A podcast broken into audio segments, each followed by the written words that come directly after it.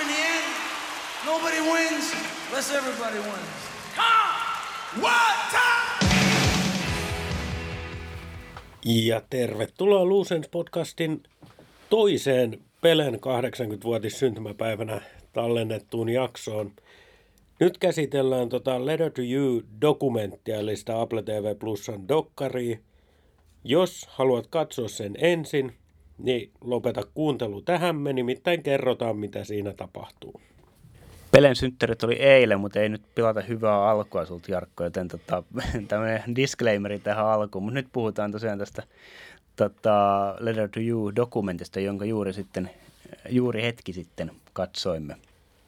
Mitäs oli päällimmäiset mietteet tässä kohtaa, Jarkko? Niin, siis näin viisi minuuttia dokkarin päättymisen jälkeen, niin kivahan sitä oli katsoa. Totta kai on kiva päästä sinne omalta sohvalta tirkistelemään Brusen studioille, mitä siellä tapahtuu. Ehkä päällimmäisin ajatus nyt on semmoinen, että kuinka paljon ne oikein ryyppää. Joo, se, on, se ei ole ihan päällimmäisen, mutta se on toisiksi päällimmäisen ajatus itselleni. Ei siinä kyllä dokattiin huolella ja tota, ne, jotka ei ole sitä vielä nähnyt, niin tota, kannattaa tosiaan, jos mahdollista, niin katsoa se. Mutta se, tota, huolella juotiin väkeviä juomia ainakin lasien koosta päätellä ja loppuun kohta noin niin kuin Prusen tota, maljapuheet rupesi olemaan sen verran sentimentaalista kamaa, että tota, ainakin tällainen suomalaiset miettii, että ei tuommoisia nyt kehtaisi ihan selvinpäin ainakaan sanoa. Näinpä. Ja se jäi kyllä epäselväksi, kenellä oli se pullo kädessä siinä kohtaa, kun muut kohotteli lasimaljoja. Joo, nyt kun, Clarence ei enää ole studion olla vaikuttamassa, jos niin kuin vanhaa aikaa, niin mä olisin kuvitellut, että olisi ollut Clarencen pullo, mutta tota, itselleni päällimmäisen ajatus tästä on, että dokumentti harmittaa ainakin espanjalaisia ja ruotsalaisia, koska Göteborgia tai Barcelona ei mainittu, mutta sen sijaan Milanosta ja Italiasta puhuttiin hyvin ylistävien sanakääntein. Joo, San Siro. Neljä iltaa San Siirolla ja niin poispäin. Kyllä heräs väkisin se ajatus, että kun kierrue tulee, niin Italiaan täytyy päästä keikalle, koska Brusekin julisti, että koko Italian kansa on niin musikaalista.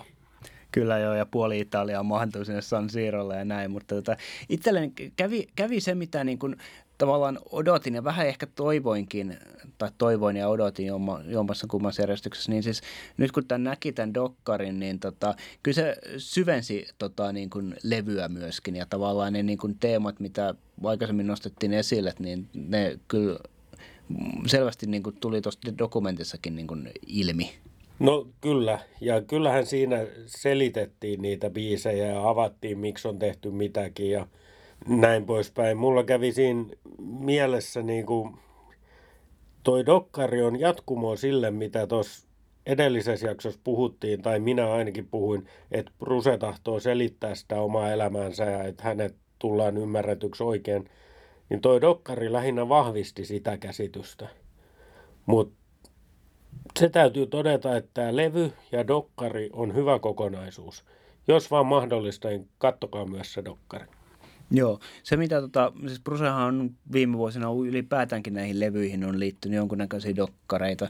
Tämä oli mun mielestä niin kuin, no en mä tiedä, siis ei toi hirveän niin kuin, ehkä semmoinen dokkari on, mitä niin kuin hirvittävän usein haluaisin katsoa silleen, että esimerkiksi just taas verrattuna sitten tähän tota, Born to Runin tekemistä kertovaan Wings for Wheels-dokkari ja sitten tota, oli se Darknessin, onko se Promise nimellä oleva dokkari, niin ne on semmoisia, mitä mä niin kuin tasaisin väliajoin olen katsonut uudelleen ja ne kestää tosi hyvin katsoa. Tätä mä en tiedä, katsoisinko mä tätä niin hirveän monta kertaa uudelleen, mutta oli se just niin kuin täydentävänä kokonaisuutena, niin hyvä, hyvä homma.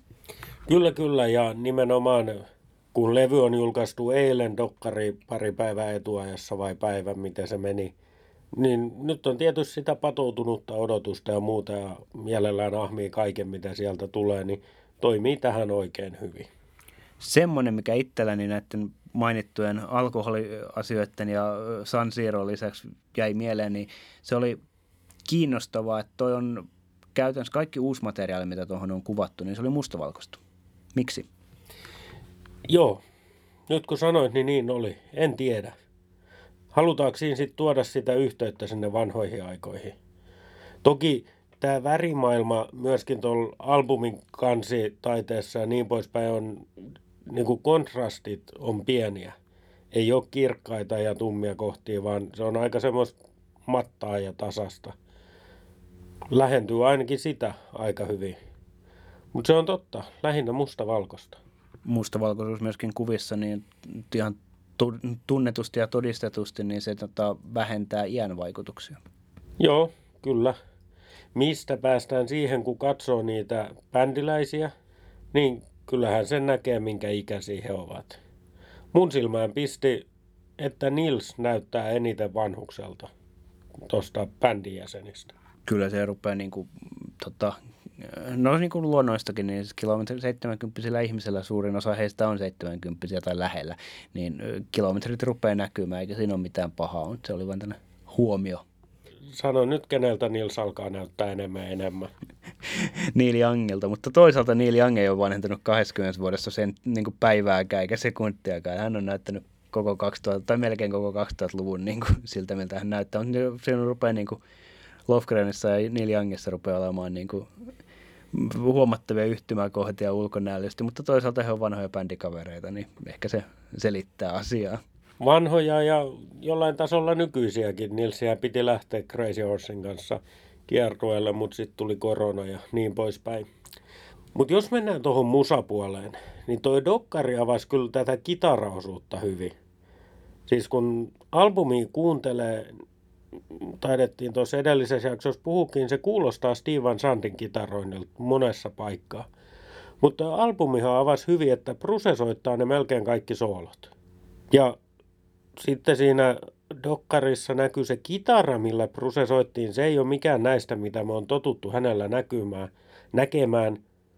Mä tein semmoisen tulkinnan, että se on Kastiles-aikainen kitara. En tiedä, onko näin, mutta minusta se näytti sellaiselta, että se ainakin voisi olla.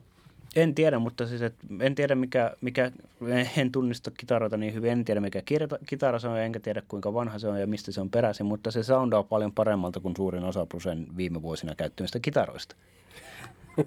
Näin saattaa olla. En ota tähän sen enempää kantaa. Mä tykkään yleisesti sähkökitarasta kyllä. Kyllä, kyllä. Mitäs sitten? Öö, nostetaan esiin dokumentin ohjannut Tom Zimi. Hän teki jälleen kerran erittäin hyvää työtä ja se on ajatuksella ohjattu ja ajatuksella myöskin leikattu ja näin edelleen. Siis esimerkiksi siinä, kun hän Bruce puhuu, siinä on aika paljon tämmöistä niin kuin Brucen päälle puhumaa materiaalia, niin hän muun muassa hehkuttaa bändiään ja sitä, että kuinka hän sai vähän, kuinka, kuinka hän sai niin kuin apua matkalla niin kuin tähteyteen, mitä hän halusi, tai maineeseen, mitä hän halusi, ja sitten siinä on leikattu vanha kuva niin kuin studiomateriaalia Clarence Clemonsista ja tämmöisiä pieniä, niin kuin, aika niin kuin semmoisia niin kuin, pieniä nyansseja, mutta niin kuin, todella, siis jälleen kerran no, muutenkin Tom Zimi, niin hän tekee Brusen kanssa pääsääntöisesti tosi, tosi hyvää materiaalia. No kyllä, kyllä, hän on ammattimies ja eh, tavallaan toi oli niin kuin hyvin sujuva dokkari. Siinä ei tullut semmoisia kohtauksia, että pitäisi ihmetellä, että mistä tämä nyt tuli tai muuta. Että hän, Jimny pystyi kyllä hyvin sitomaan nämä eri ajankohdat yhteen, niin kuin äsken sanoit. Ja lopputeksteistä huomattiin, siellä oli jossain roolissa joku toinenkin Jimny. Liekö hänen poikansa, voisin kuvitella. Joo, voi hyvin olla. En, en, en tiedä tosiaan näitä sukulaissuhteita, mutta toki jos niin kuin sukunimet ovat tuttuja, niin sit todennäköisesti silleen, niin kuin ei ole ensimmäinen kerta näissä ympyröissä, että niin kuin sukulaisuus velvoittaa. Ei todellakaan. Kyllähän semmoinen tuossa Dokkarissa semmoinen kantava teema oli just se, mitä äsken sanoit, että miten Bruse ei ole yksin tullut, vaan korostettiin paljon sitä bändiä. Ja Bruse siinä suoraan sanotaankin, että me olemme bändi. Mistähän tämmöinen korostaminen nyt tulee? Kyllähän me heavy userit on se tiedetty. Että se on nimenomaan Bruce Springsteen and the E Street Band. Että se ei ole hän soolona, vaan se on kokonaisuus. Ja Steven hän sanoi jossain aikaisemmassa haastattelussa ennen tämän levyn julkaisua, että nyt Bruce on taas niin kuin tajunnut, että ollaan bändi. Ja nyt sitä korostetaan. Mä teen tämmöisen tulkinnan, voi mennä metsään, voi olla menemättä. Nyt, tota, että mä tulkitsen semmos, jälleen kerran sen semmoisena iän tuomana viisautena tai semmoisena, että no, elämä on osoittanut, että niin kuin mikään ei ole pysyvästä edes The Mighty E Street Band ei ole kuolematon, niin tota, sit, sitä siinä varmaan mun tulkintani mukaan on, on tota, ja sitten se niin kuin, et, ja niin kuin Bruce siinä dokkarissakin lopussa sanoo, tai loppua kohden sanoo, että, niin kuin, että me tehdään tätä niin kauan, kunnes olemme kaikki niin kuin boksissa, eli laatikossa mullan alla, niin tota.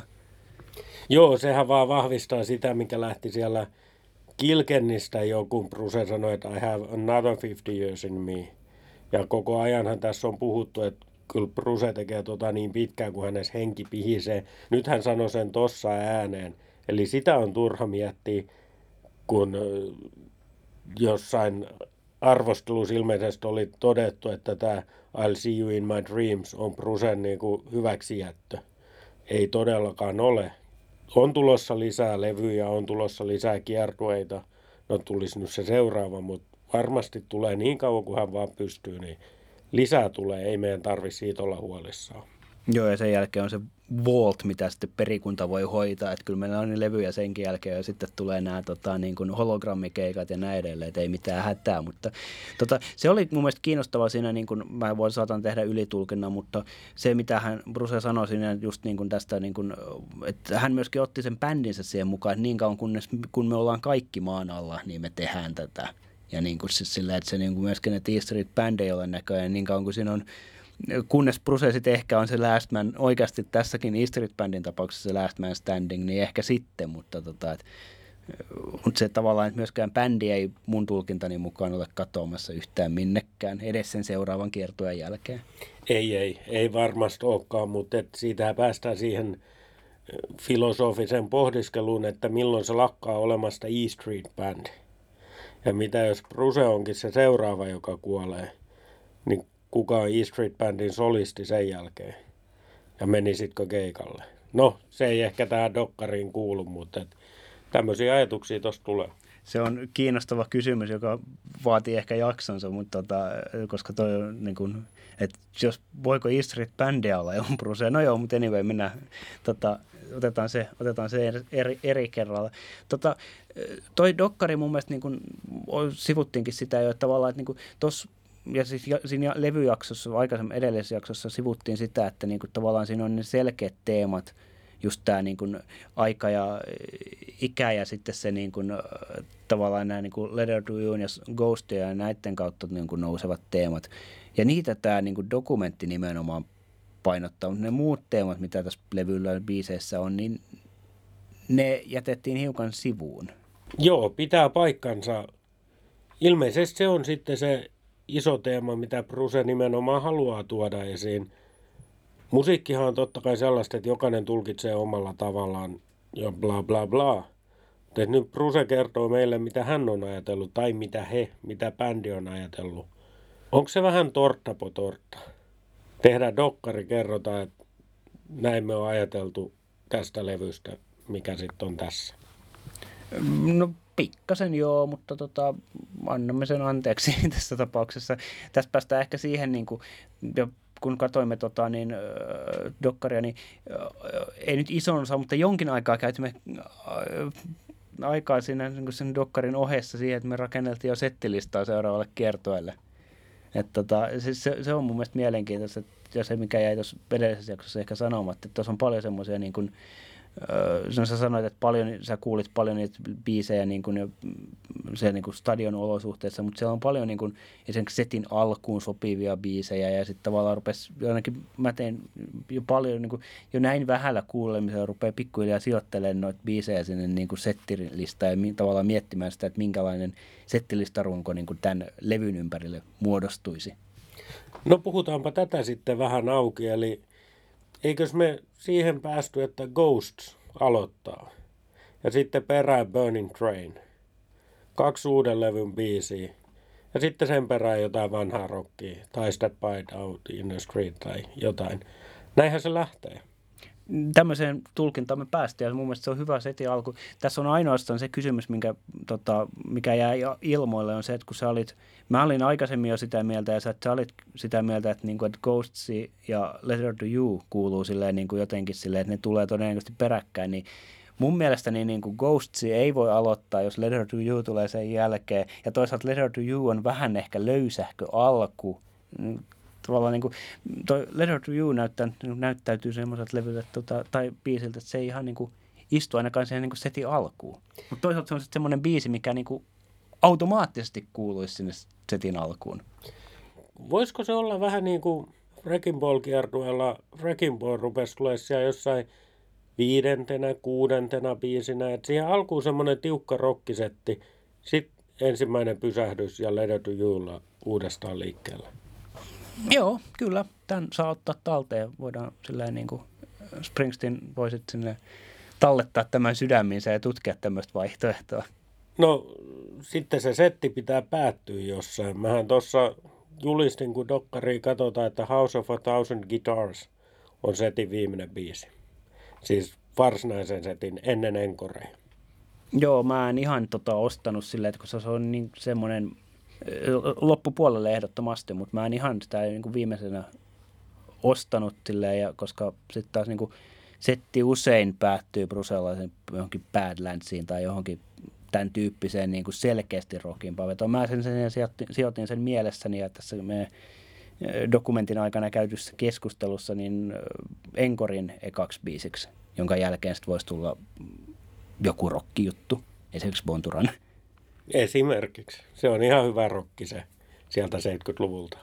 Tota, nyt kun päästiin tähän 70-lukuun, niin tässä tosiaan niin nämä kolme, kolme vanhaa biisiä, mitkä niin kuin, mitä kuuntelimme tuossa niin kuin dokumentissakin suurella ilolla. Ja tota, niitähän me oltiin vahvasti kanssa sijoittamassa sinne, niin kuin, että kyllähän niitä nyt pitää saada kuulua, koska osa niistä ei kuultu ikinä livenä. No nimenomaan.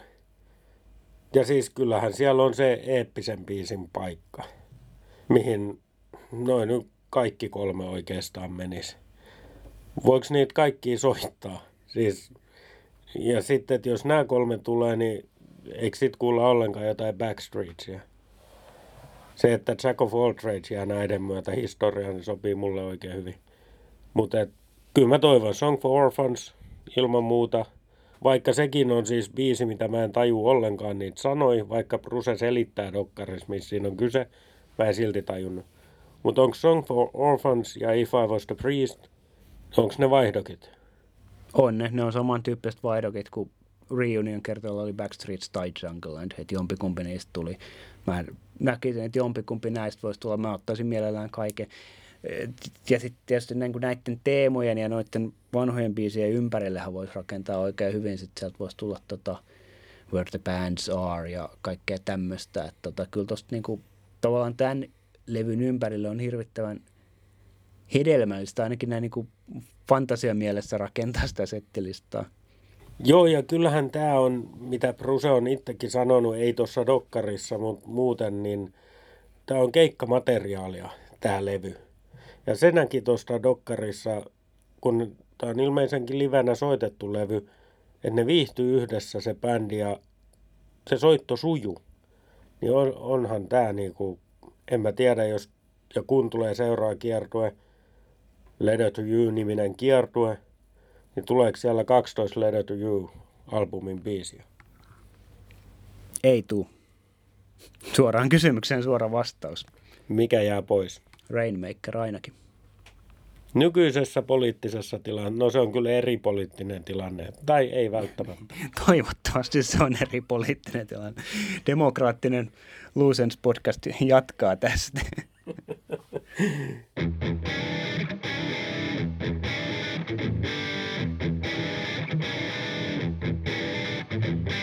Mitäs muuta? Hei Dokkarista.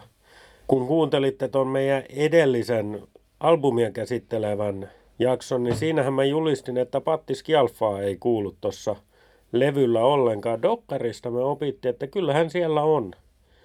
Mutta täytyy kyllä sanoa, että no, Dokkarissahan hänen laulu tietysti kuulu, kun naama oli telkkarissa. Mutta jos mä olisi nähnyt häntä siellä, niin mä en olisi uskonut, että hän on siinä levyllä. En mä kiinnittänyt mitään huomiota, kun mä kuuntelin. Ja se ei johdu siitä, että hän on niin hyvä, että se menee huomiota kiinnittämättä. Ei, mutta se oli silleen niin kuin sopi, siis silleen niin kuin ne kuoroosuudet, missä hänkin lauloi, niin ne oli tehty silleen niin kuin osaava tuottaja, Ron Aniello, toisin kuin joku toinen tuottaja, joka on tässä viime vuosina Brusea tai viime vuosikymmenen aikana Brusen kanssa työskennellyt, niin osaava tuottaja osaa pitää balanssissa erinäköiset äänet. Kyllä näin. Välitän henkilökohtaiset kiitokseni Ron Aniellolle. Tähän piti Pattin lauluosuudet kuosissa. Tähän, kun tämä puhuttiin tuossa albumijaksossa tästä niin kuin levyn alusta ja lopusta, niin se pari, tavallaan dokumentti alleviivasi sitä paria myöskin aika paljon. Siinä dokumentissa noin biisit kuultiin kokonaisuudessaan niin kuin peräkkäin. Ja se, niin kuin, se oli yksi asia, mikä niin kuin, no se oli looginen ratkaisu, mutta silleen, että tuleeko noin sitten niin kuin, mi, mi, mitä noille alulle ja lopulle tapahtuu keikkaolosuhteissa? Se on hyvä kysymys. Mi- mihin laittaa I'll see you in my dreams keikalla? Ei se voi olla viimeinen biisi. Ei vaan voi. Ja me sovittiin jo, että Ghost aloittaa. Niin One Minute You're Here on albumi eka, mihin se laitetaan. Voisiko ne jopa olla myöskin pari, jos ajatellaan keikkaa ja sitä slottia, missä tuommoinen biisi tulee, niin jompikumpi näistä eri iltoina vaihdellaan. Paljon mahdollista, sitten siinä tulee se niin kuin, jos miettii Rising kiertueen rakennetta, missä oli tämä niin kuin, pitäkää turpanne kiinni kahden biisin ajan slotti, missä oli silloin Empty Sky ja You're Missing, niin tämä voisi olla samantyyppinen. Kyllä tämä niin siinäkin mielessä antaa mahdollisuuksia. Yksi asia, mistä meillä on keskusteltu ollenkaan, mikä tuli mulle dokkari aikana mieleen, mistä biisistä tulee bändin esittelybiisi? Ei aavistustakaan, mutta Jarkko. Se on tota niin, täysin puskista tuli nyt tämä kysymys, joten ajatuskatko, tota niin, sehän on perinteisesti ollut, ollut uuden levyn joku biisi. Se menisi Letter to You, siihen C-osaan tai mikä se väliosa siellä loppuvaiheessa on. Ja jos House of a Thousand Guitars ei ole se setin viimeinen biisi, on vaikka toisiksi viimeinen ennen Land of Hope and Dreamsia, niin House of a Thousand Guitars voisi sopia siihen. Niin voisi olla samaa mieltä, siis vaikka se nyt tässä sijoitettiinkin sinne niin kuin setin loppuun tai enkorin alkuun, niin se sopisi. Tässä nyt tietysti oli se olettamus, että tulee tämmöinen niin kuin Tenth Avenue Freeze Out Mary's Place-tyyppinen iso 20 minuuttia jatkuva biisi, mikä niin kuin esittelee bändin, eikä sitä tehdä samalla tavalla kuin se viime aikoina on tehty niin kuin lyhyesti vaan jonkun, jonkun tota shoutin lopussa. Joo, mutta siinäkin ehkä Bruse halusi jotain vaihtelua se shout-esittely, että se ei ole niin eeppinen osa se bändiesittely. Nyt tähän teemaan, mistä puhuttiin, että me olemme bändi ja korostetaan sitä yhteistyötä ja muuta, niin se eeppinen esittely olisi taas paikallaan. Kyllä, ja muutenkin musta jotenkin tämän, tavallaan tämä ei ole pelkästään, okei, okay, tämä on mun pyhä toiveeni, mutta mä niin kuin myöskin tämän näkisin, että tämä on ihan perusteltu tämmöinen mahdollisuus, että myöskin sitä niin kuin, sitten kun se kiertue tulee, niin Beast Street Band on soittanut noin 50 vuotta kimpassa – ja sitten se just tähän pohjataan, että nyt me olemme bändi ja, ja, ja näin edelleen kaikki nämä. Ja sitten ne Brusen känniset höpinät siinä niin kuin dokkarissa, niin tota, tavallaan se niin kuin, se kiertue tulee olemaan mahtava, koska siinä tullaan niin kuin korostamaan E Street Bandin mahtavuutta. Tuohon pitäisi melkein lopettaa tämä podcast. Se oli hyvä lausunto, mutta enpä lopeta.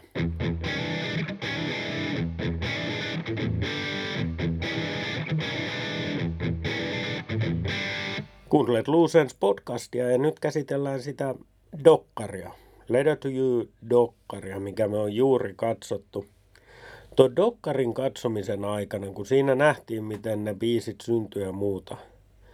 Mä jo albumijaksossa hetki sitten sanoin, että sehän on tota niin, pianoalbumi, Roin albumi. Mulle tuli tämän vähän ehkä provosoiva ajatus, lyön hiukan yli, mutta esitän silti kysymyksen, että onko piano E Street Bandin tärkein soitin? Heitänpä ajatuksen ilmaan. Vastaan suoraan, että on. On ollut 70-luvulta lähtien. Ei mitään kysymystä. Se, oli, se on tässä. Siis sillä, niin kuin Roy Bittan on niin kuin, siis musiikillisesti siis ollut ja tulee olemaan E Street Bandin tärkein elementti. Sitten voidaan puhua siitä, että Little Stevenin rooli tämmöisenä niin kuin, aseenkantajana, mikä tuli tuossa Dokkarissakin hienosti mun mielestä esille. Siis Stevenhän on se, jonka kanssa Bruce käy vuoropuhelua. Niin siis hänellä on oma elintärkeä roolinsa, siinä Maxilla on elintärkeä rooli, siis, siis, ja Garyllä ja kaikilla niillä, Nilsillä myöskin. Ja siis, ko, ko, siis niillä kaikilla bändin jäsenillä on todella, todella tärkeä rooli siinä. Ja Clarencein rooli oli sitten taas niin kuin olla se niin kuin biggest man you have ever seen. Mutta se ei ollut niin kuin musiikillisesti niin tärkeää. Tämä on niin kuin, tiedän, että joku vetää nyt jonkun vesimeloni hanurinsa, mutta tota, Clarence Clemonsin rooli musiikillisesti E Street Bandissä ei ollut niin tärkeä kuin Roy Bittanin rooli on ollut. Ei mitään lisättävää. Clarence Clemonsista päästään Jake Clemonsiin. Todettiin jo, että tämä on nyt eka albumi, missä Charlie Giordano ja Jake Clemons on lueteltu E Street Bandin jäsenenä. Mutta Jake tuotiin erikseen esiin tässä dokkarissa. Ei kauhean pitkästi, mutta kuitenkin selvästi hänellä oli ihan oma slotti, missä Bruce otti tämän, että Jake levyttää nyt yhdessä E Street Bandin kanssa ekaa kertaa, että ei paineita. Musta se oli hienosti tehty ja varmaan jos hakee kaukaisempia kaareja ja tämmöistä jatkuvuutta, niin just se Clarencen perinne jatkuu nyt Jakein kautta. Se tuotiin niin kuin konkreettisesti esiin tässä ja musta se oli hienoa myöskin Dan me mainittiin siinä niin kuin siis selvästikin niin kuin siis se, että Brucesin yhdessä kohta taas oli silleen niin kuin ohjasti Roita soittamaan niin kuin Dan Federici kellopeliä. Niin tota, siis tavallaan siis ja nämä niin kuin isoja teemoja, mitä tässä levyssä on ja mitä Bruce siinä dokkarissakin puhuu silleen niin kuin, en muista ihan sanatarkkaan miten se meni, mutta se ajatus siitä, että kukaan ei katoa täältä lopullisesti ja näin edelleen, että kaikki on niin kuin mukana siinä, niin se otettiin hyvin konkreettisesti myöskin tässä dokumentissa mukaan, että siellä on sitten niin kuin, studiossa on ne haam, niin kuin Clarencen ja Danin ja haamut ja niin kuin, että bändi on edelleen olemassa niin kuin myös heidän kauttaan. Olisin toki odottanut, että siinä kun Danny Federicia tai Danista puhuttiin ja sanottiin, että haamut soittaa, että Ghosts are playing. Musta olisi voinut sanoa, että Phantoms are playing. Mm, kyllä joo, olisi. Sä voit mennä sanomaan. Teemme tämmöisen pienen minoriteettisen korjauksen tähän tota, dokumenttiin. Että. Eikö Brusella nyt ollut, että lähetä kirjasi Bruselle, niin ehkä mä lähetän tämän kysymyksen hänelle, että miksi sanoit näin, etkä näin.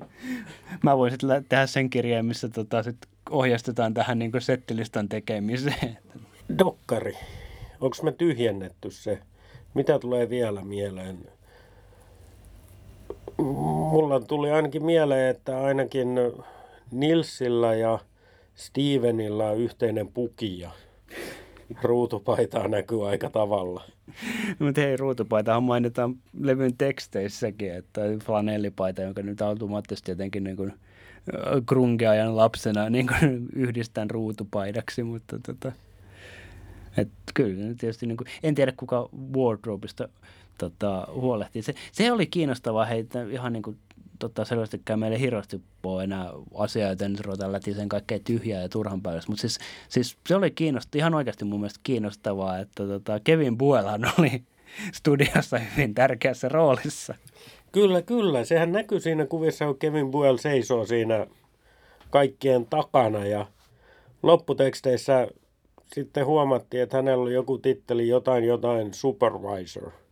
Hän oli joku studio, studio technician supervisor, että kyllä siinä, ja sitten hän näkyy siinä, hän teki jotain muistinpanoja siinä, että sille, tein tästä tämmöisen rohkean tulkinnan, että se on niin kuin siis selvästikin niin kuin, äh, hän käyttää studioajan hyväkseen ja niin kuin tekee tämmöisiä niin kuin sointumerkintöjä ymsiä, joita sitten niin kuin kiertueella tarvitaan. Et tota, voidaan täytyy, heti kun Kevin Buellin tapaan jossain terassilla Keski-Euroopassa, niin täytyy kysyä, että miten hän niin nämä studioajat käyttää. Tämä oikeasti jäi kiinnostamaan mua. Joo, se on ihan siis kiinnostava yksityiskohta tietysti, jos haluaa ajatella bändistä vähän pidemmälle. Kevin Buellhan on siis Brusen kitarateknikko. Ja no, tietty mä odotin dokkari aikana, että kun Bruse lopettaa sen soololaulamisen, niin mitä kitaralle tapahtuu? Ojentaako sen, hän sen Kevin Buellille, joka siinä takana oli, mutta sitä ei näytetty. Okei, okay, Kevin Buell oli paikalla. Näytettiin myöskin tuottaja Ron Aniello työssä ja hän teki ihan ammattitaitoisen oloisia ehdotuksia siinä, mitkä otettiin käyttöönkin – mutta sitten siellä oli myös Jon Landau, joka on tuottajana tässä dokkarissa, mutta siinä oli se kohtaus, kun Bruse kiitti näitä bändiläisiä ja sitten hän sanoi, että Mr. Landau, että ihan hyvin säkin vedit. Joo, Landau toteaa, että kuunteleminen on rankkaa työtä. Että ei se nyt, en mä tiedä mitä Landau siellä sitten teki. No luultavasti just tätä, että hän hengäsi ja sitten silleen, niin kuin, sit silleen yksi tänne, muista minkä biisin kohdalla se oli, mutta jossain kohtaa hän sitten silleen niin kuin, muut kuunteli ihan niin kuin, silleen niin kuin, äh, tota, ihan silleen niin kuin tyynesti ja niin kuin Landau meinasi suurin piirtein ruveta itkemään jotain biisiä kuunnellessa, että kyllä ne, niin kuin, mutta siis oikeasti vilpittömästi siis hienoa, että, tota, että tällainen niin kuin 45 vuoden jälkeen niin tota, toi musiikki paatuneessa musiikkitoimittajakriitikossa saa, saa aikaa edelleenkin tuommoisia fiiliksiä. No mä en kyllä usko, että Landausta enää olisi musiikkikriitikoksi hyvällä tahdollakaan. Hän on No, en sano mitään. Oli hän ainakin nuorempana, mutta silleen, niin kuin, toki mä en ole silleen, niin kuin, hirveän montaa Landaun kritiikkiä lukenut. Että, tota, Landau täytyy sanoa se, että hän kyllä on tota, tuottanut muitakin hienoja levyjä, paitsi kuin pelkästään Brusen levyjä. Että kyllä hänellä, hänellä on niin kuin nuoruudessa, hänellä on ihan, mm-hmm. ihan oikeitakin merittejä sen niin kuin lisäksi, että nykyään hän lähinnä kiusaa meitä viattomia faneja olemalla hankala ihminen. Tämä oli huumoria. Huumoripodcast Loose Ends podcast jatkaa. Vai jatkaako? Onko nyt jotain sanomatta vielä? No siis edelleenkään mulla mitään järkeä sanottaa. Mutta siis se, sen toi dokumentti teki, että mikä ehkä tästä jaksostakin välittyy, että siis keikkakuume kasvoi aika paljon jälleen kerran, mikä ei ole hyvä asia, koska tota, niin keikkoja nyt on hetken vielä tulossa ja kärvistelyähän tämä nyt silleen niin kuin tuntuu olevan nyt sitten silleen just niin kuin, että tavallaan se, minkä ihan aluksi sanoin, niin tavallaan tuo kyllä syvensi silleen niin kuin levyä, että nyt tavallaan alkaa hiukan, ainakin omalla kohdalla, niin alkaa vähän niin kuin uudella pöydältä tavallaan tuon levyn uudelleen kuunteleminen. No kyllä, kyllä, ilman muuta. Niin kuin tuossa jo alkujaksossa totesin, niin kokonaisuushan tämä on tämä dokkari ja levy kannattaa molemmat ottaa haltuun. Keikkakuume, totta kai, ainahan se on päällä. Nythän on spekuloitu sitä, että E Street Band mahdollisesti 2022. Toivottavasti edes silloin. Itse on aika skeptinen tämän koronan väistymisen suhteen niin kuin nopealla aikataululla. Toivottavasti edes silloin. Mutta jos miettii sitten taas sitä, että nyt on Springsteen ei ole nyt kiertänyt neljään vuoteen, sitten sit tulee vähintään se kuusi vuotta kiertueiden välissä. Nyt en ole tämä ei johda nyt siihen, että bändi on vanha, se on todettu, vaan siis siihen, että sitä niinku käyttökelpoista materiaalia, aina uutta materiaalia, lainausmerkeissä uutta materiaalia, niin sitä on ihan hirvittävästi. Se niin kuin melkein pelkästään uusista tai siis niin soittamattomista biiseistä saa sellaisia 30-40 biisin settilistoja tehtyä. Se on hyvä huomio. Totta kai tietty Western Stars biisejä hän ei ehkä tulla kuulemaan E Street Bandin keikoilla. Näinhän Bruce vihjas, kun hän teki sen live-dokkarin. Mutta on siellä biisejä. Nyt mut loppuu ainakin mikään järkevä sana, joten mä päätän tämän jakson tekemisen tähän. Mutta yhtä asiaa ei ole mainittu vielä. Onpas. Ihan ensiksi jo, jo heti aluksi mainittiin. Ei kun mä mainitsin vain ruotsalaiset, totta. Mä no mainitaan loppuun Göteborg, eli Göteborg. Thanks. Remember in the end, nobody wins unless everybody wins. Come! What time?